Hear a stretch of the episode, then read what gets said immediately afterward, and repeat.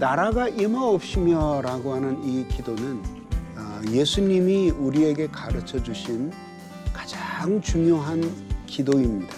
이 세상 역사에서는 어느 왕이 지배했고 얼마나 큰 영토를 차지했고 하는 것들이 관심사예요. 그렇지만 하나님의 나라는 보이지 않는 구원의 역사를 만들어가는. 여기는 아, 사람이 자신의 질서를 각각 포기하고 하나님 사랑의 질서로 돌아가는 거죠. 동기 자체가 이제 자신의 이익과 자기의 행복을 위해 사는 사람들이 아니라 하나님을 사랑하고 하나님의 뜻대로 사는 사람들이에요.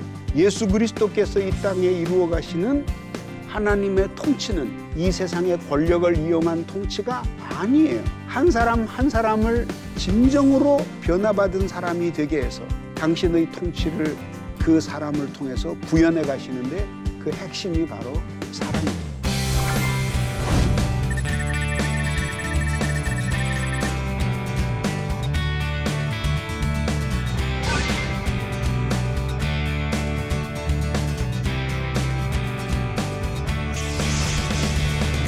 안녕하십니까.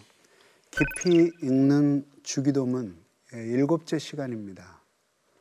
아, 지난 시간에는 두 번에 걸쳐서 어, 하나님의 나라에 대해서 공부했는데요.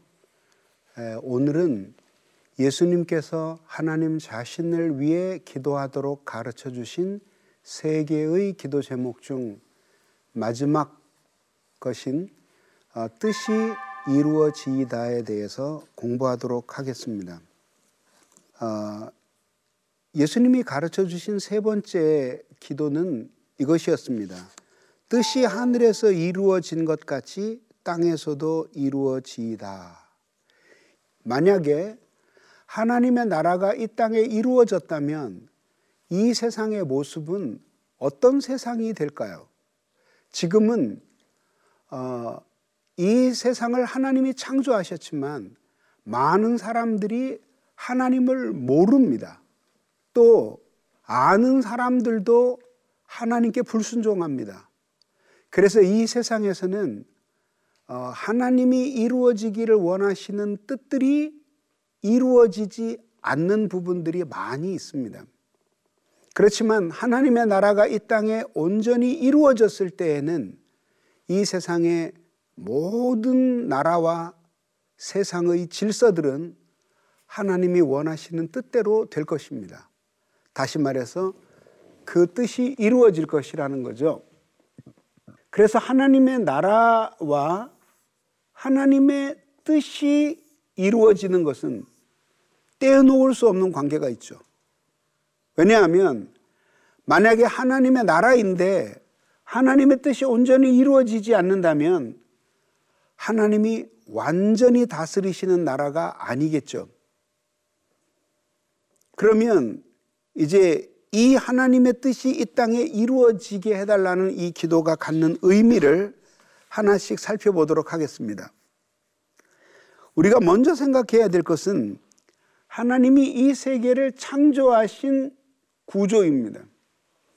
그것은 바로 하나님이 두 개의 세계를 창조하시는데 하나는 천상의 세계이고 하나는 지상의 세계예요.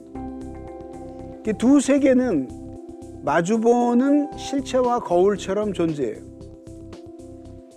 여기는 하나님이 천사를 통해서 직접 다스리시고 이 세상은 하나님이 직접 다스리는 대신 사람을 창조하셔서 사람으로 하여금 이 세상을 정복하고 다스리게 하심으로써 이 땅을 돌보십니다. 그래서 하나님이 예, 당신 보이지 않는 하나님의 나라에 당신의 뜻이 인간에 의해서 이해되고 이해된 그 뜻을 하나님의 뜻을 따라 이 세상에 구현하는 목적을 위해서 이 세상을 창조하신 거죠. 그 세계가 바로 천상 세계와 지상 세계예요.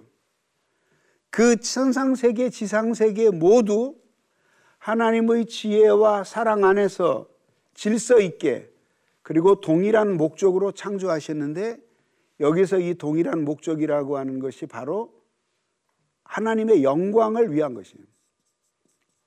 이 영광을 위해서 하나님은 이 두 세계 모두를 창조하셨는데 결국은 이 세상을 창조하심으로 하나님의 뜻이 시간과 공간, 물질, 인간의 영혼과 마음 안에서 이루어지는 걸 보고 싶으셨던 것입니다. 그래서 이제 이 인간은 천상 세계에 대해서는 하나님의 뜻을 이해하고 그 이해하고 깨닫게 된 것을 하나님 사랑하는 마음으로 이 지상 세계 속에 구현하는데 이것이 바로 정복하고 다스림으로서예요.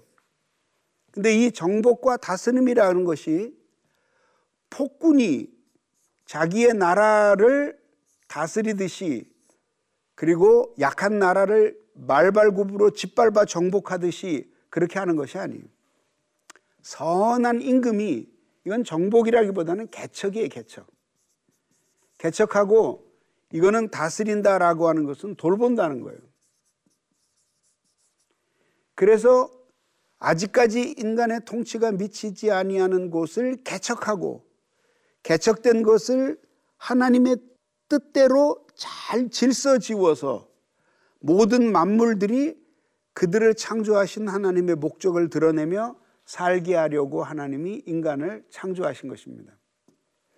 그러면 이루어져야 할 하나님의 뜻이라는 것은 무엇인가? 그리고 그 뜻이 이루어지는 방식이 무엇인가에 대해서 공부해 보도록 하겠습니다. 예, 셀레마라고 되어 있는 이 단어는 뜻하다, 바라다, 희망하다, 의도하다, 기뻐하다 이런 동사인 텔로에서 유래된 명사예요. 근데 재미있는 것은 이 단어가 항상 어, 단수로 나온다는 것입니다. 그래서 이제 그 하나님의 뜻이란 무엇인가? 그것은 바로 하나님이 이 세계를 창조하신 목적으로 돌아가는 거예요. 그러니까 즉 여기 하나님이 계신데 이 모든 세계를 창조하셨어요. 그러면 여기 수많은 사람들이 살잖아요. 그러면 아주 작은 뜻이야 뭐 수없이 많지 않겠어요? 나를 우리 집안에서 자녀로 태어나게 하는 거 하나님의 뜻이었지만 남자로 여자로 혹은 내가 공립학교로 사립학교로 혹은 내가 공학을 전공하는 사람으로 사업가로 등등 하나님이 가지고 계신 작은 뜻들이 있겠죠.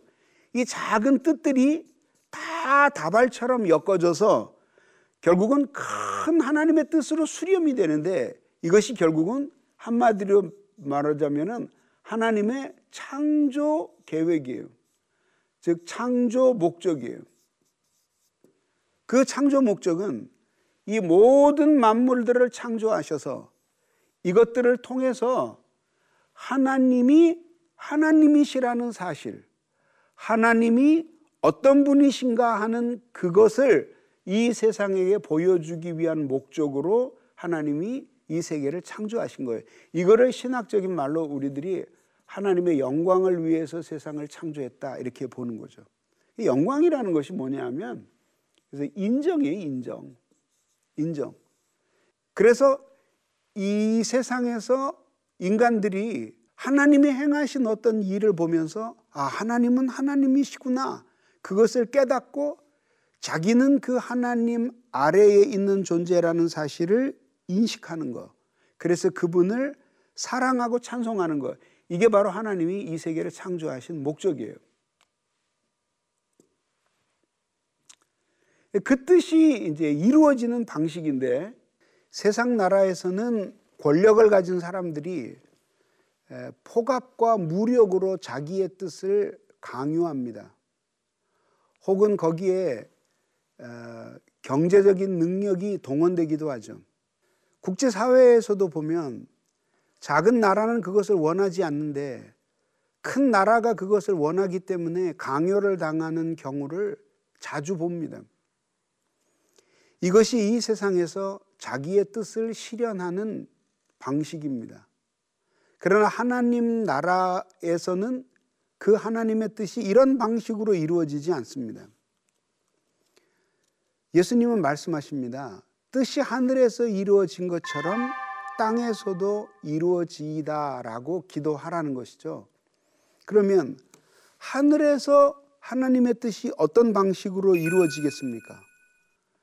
그것은 여기에 나오는 하늘이라고 하는 것은 하나님의 완전한 통치가 있는 천국이에요. 천국에서 하나님의 뜻에 대항하는 그런 인간이나 천사 혹은 마귀의 존재를 생각할 수 있겠습니까? 불가능합니다. 그래서 어, 하나님의 완전한 하늘나라에서는 모든 것들이 하나님의 뜻에 복종합니다. 그렇게 아무것도 그 저항하거나 대항하는 것이 없이 온전히 하나님의 뜻을 이루도록 이바지하는 것처럼 또한 어, 이 땅에서도 그러, 그런 방식으로 하나님의 나라가 이루어지게 해달라고 기도하라는 것이 예수님의 뜻이었습니다. 그래서 하나님의 뜻은 이제 신앙에 의해서 이루어지는데 그 온전한 순종과 사랑으로 이루어집니다. 하나님의 나라에서는 이미 이런 일들이 되었고 이 세상에서는 인간을 구원하시는 하나님의 구원과 그 후에 진리와 성령으로 우리를 끊임없이 도우시는 하나님의 간섭에 의해서 이루어지게 되는 것이죠.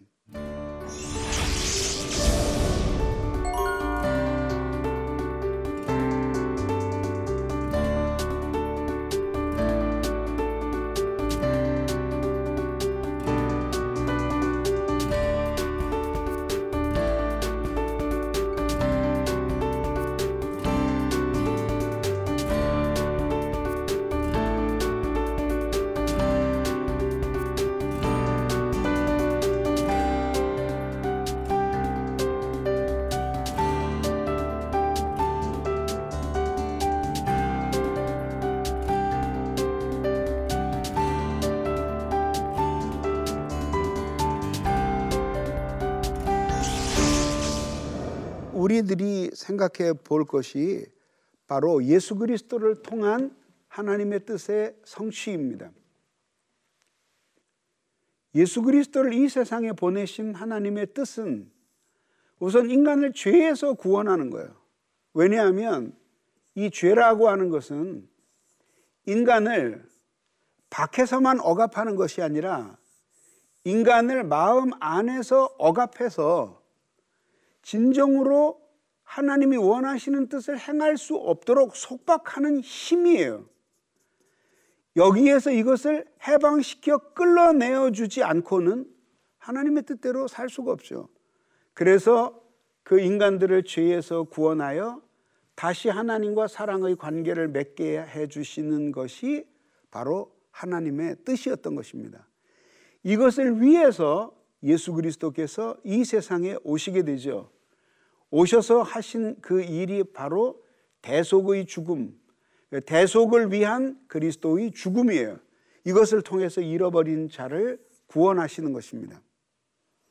그러면 그리스도의 대속의 죽음이라고 하는 것이 어떤 것인지 한번 생각해 보도록 하겠습니다.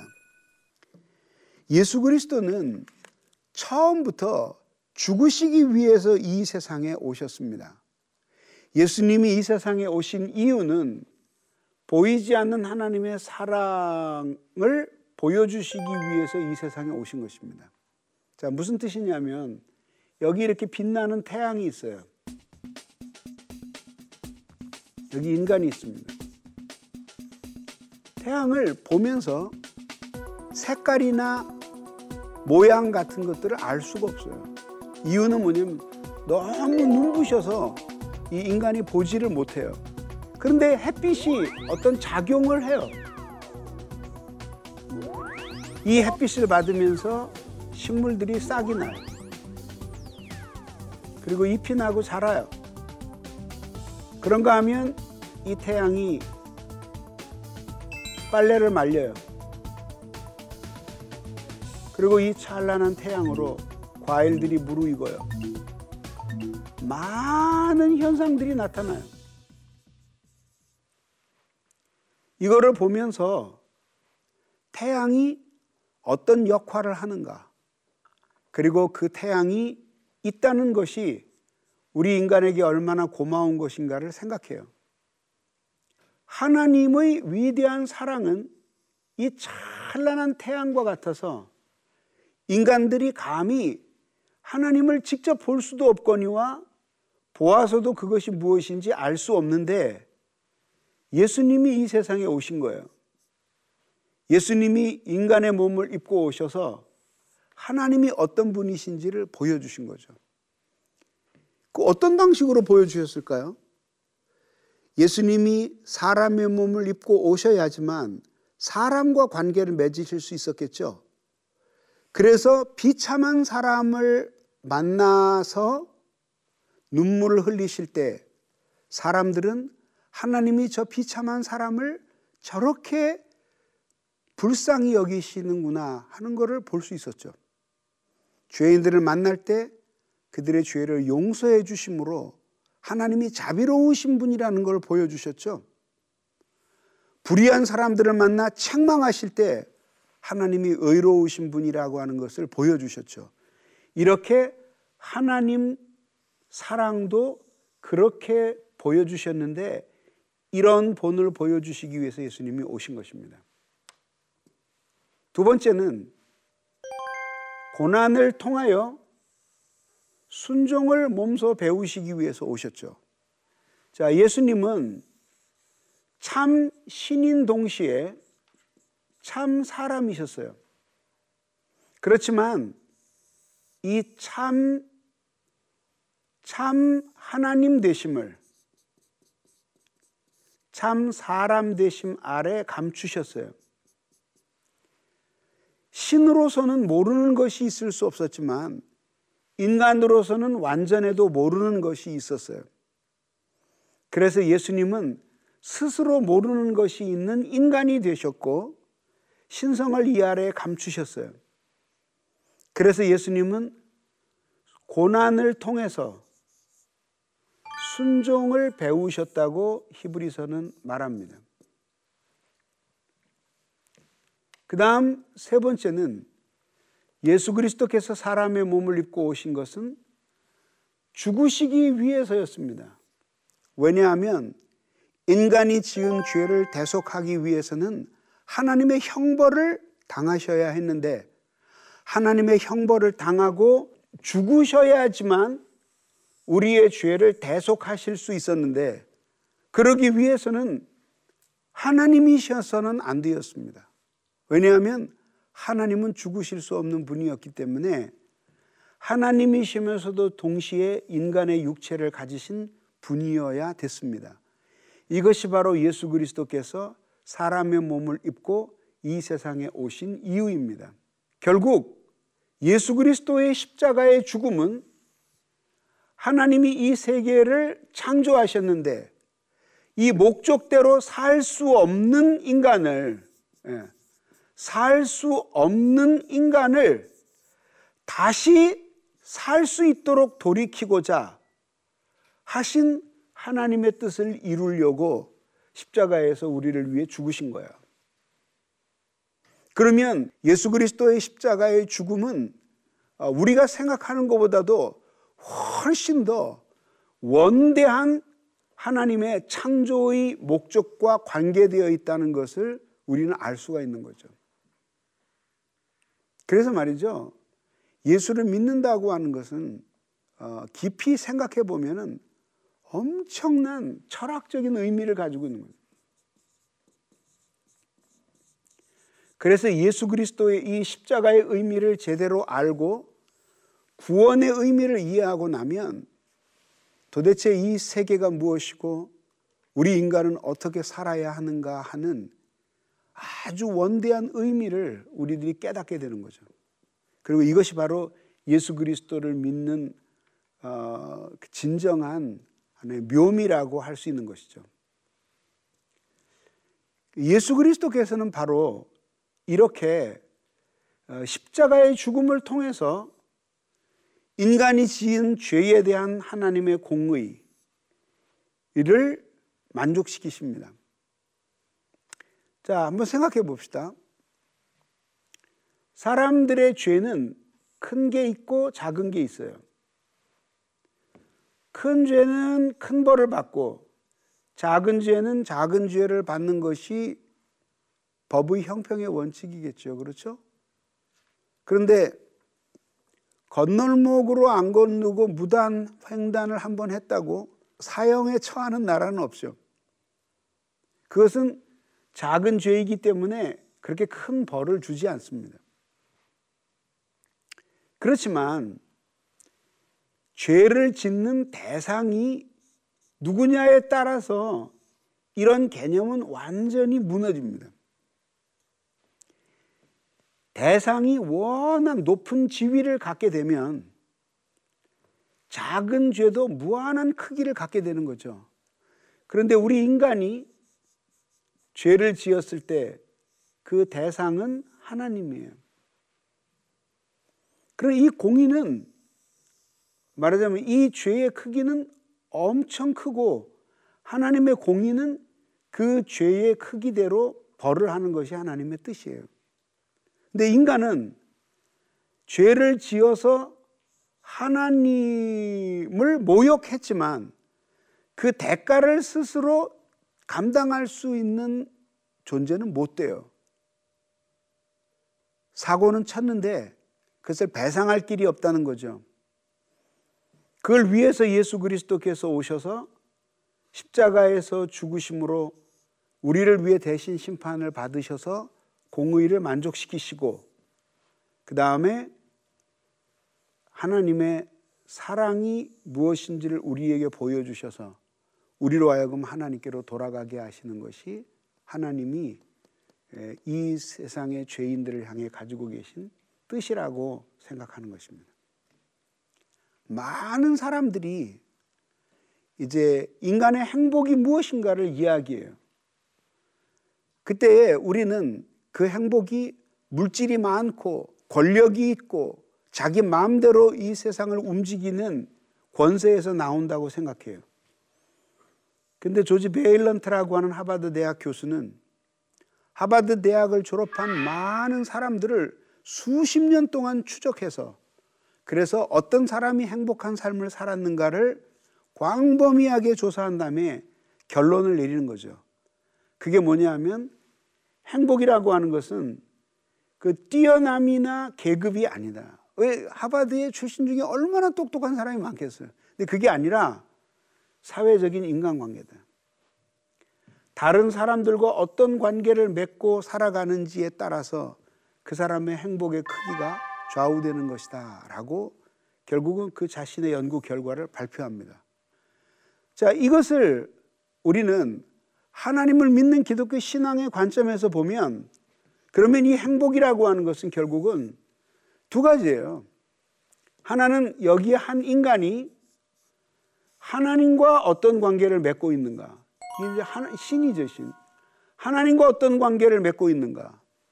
그리고 그 다음에 인간과 어떤 관계를 맺고 있는가. 이것에 의해서 행복이 좌우되는 거죠. 여기다 굳이 하나를 더 추가한다면 자연과 어떤 관계를 맺고 있는가. 그것도 중요한 거죠. 왜냐하면 인간이 끊임없이 자연을 파괴함으로써 지금 스스로 그 재앙적인 결과를 맞이하고 있는 거예요. 그러면 이런 것들을 볼 때 결국은 인간의 행복이라고 하는 것은 행복 하나만 동떨어져서 추구될 수 있는 것이 아니라 하나님이 왜 나를 이 세상에 살게 하셨는지, 이 세계를 왜 있게 하셨는지를 생각하면서 하나님의 의도를 이해하고 올바른 관계를 맺고 사랑과 올바른 관계를 맺고 자연과 올바른 관계를 맺으면서 살아갈 때 그때 인간이 진정으로 행복한 존재가 된다는 것을 보여주는 것입니다. 그러면 결국 신자의 삶이라고 하는 것은 결국 그 목, 목적이 무엇이냐, 목표가 무엇이어야 하는가, 그죠? 우리가 흔히 전쟁을 이야기할 때 전쟁에서 어, 대목표, 중목표, 소목표가 있습니다.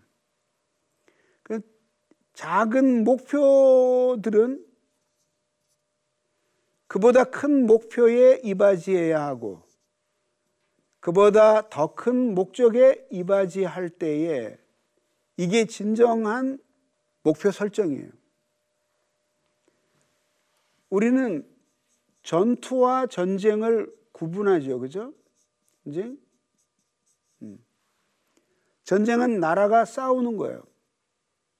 그래서 전쟁 상태에 들어가게 돼요. 전투는 총을 쏘고 대포를 쏘면서 싸우는 거예요. 그왜 그렇게 싸우는 이유는 뭐냐면 그렇게 전투를 해서 이겨야지만 이 나라의 힘을 떨어뜨릴 수 있고 그렇게 해서 이 나라의 힘을 떨어뜨리면 궁극적으로 전쟁에서 이길 수 있다고 보는 거죠. 자, 그러면 신자의 삶이라는 것은 결국 그 뜻의 성취, 그 뜻이 예수님이 이 땅에서 이루어지기를 원하시는 그 뜻을 성취하면서 사는 것이 신자의 삶이에요. 그래서 신자는 주기도문 안에 담긴 하나님의 그 뜻이 이 땅에 이루어지기를 갈망하면서 사는 사람인데 실제적으로 그 사람이 이러한 일들에 이바지하면서 살아야 돼요. 그러면 하나님이 우리에게 주신 지위, 돈, 재능, 건강, 나의 행복한 삶, 이 모든 것들은 그것이 없었더라면 그렇게 할 수 없었을 어떤 삶을 살게 하는 거예요. 그게 뭐냐 하면 그 모든 것들을 사용해서 하나님의 뜻이 이 땅에 이루어지도록 그렇게 사는 것이 바로 하나님의 백성의 삶이에요. 이 세상에서 하나님의 뜻이 이루어질 때 거기에는 반드시 신자의 헌신이 동반돼요. 왜냐하면 하나님이 그렇게 하나님을 사랑하는 사람들을 통해서 이 세상에 당신의 뜻을 이루어 가기로 결심하셨기 때문입니다. 그래서 우리 모두가 하나님을 사랑하면서 그 뜻에 복종하면서 사는 것이 바로 하나님이 원하시는 뜻이에요. 바로 이 일을 위해서 오늘도 우리는 전도하고 또 예수를 전도되어서 예수를 믿는 사람들이 더 밝은 진리의 빛 아래 주님의 말씀을 깨닫고 온전한 삶을 살게 되기를 진심으로 바라는 것입니다. 예. 이제 다음 시간부터는 이제까지 우리가 배운 내용들을 토대로 우리 자신을 위한 네 가지 기도 제목에 대해서 공부하게 됩니다. 다음 시간에 여러분들을 다시 뵙도록 하겠습니다. 감사합니다.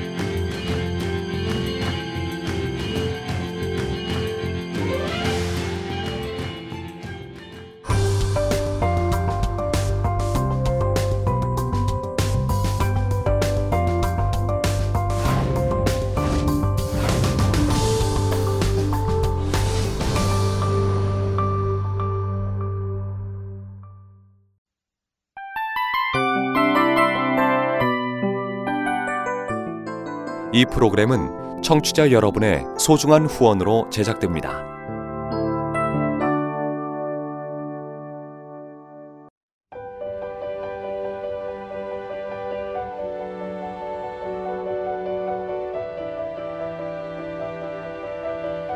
세상에는 수많은 교회들이 있지만 더 깊이 있는 말씀 강해를 찾기 위해 크기로만 교회를 선정하지 않습니다. 보다 좋은 영적 콘텐츠를 더 많이 나누기 위해 방송비를 받지 않습니다. 1년 365일 복음만 전하고 싶어서 우리는 광고를 하지 않습니다. 온누리의 복음을 땅끝까지 CGN TV와 함께 땅끝 성교사가 되주세요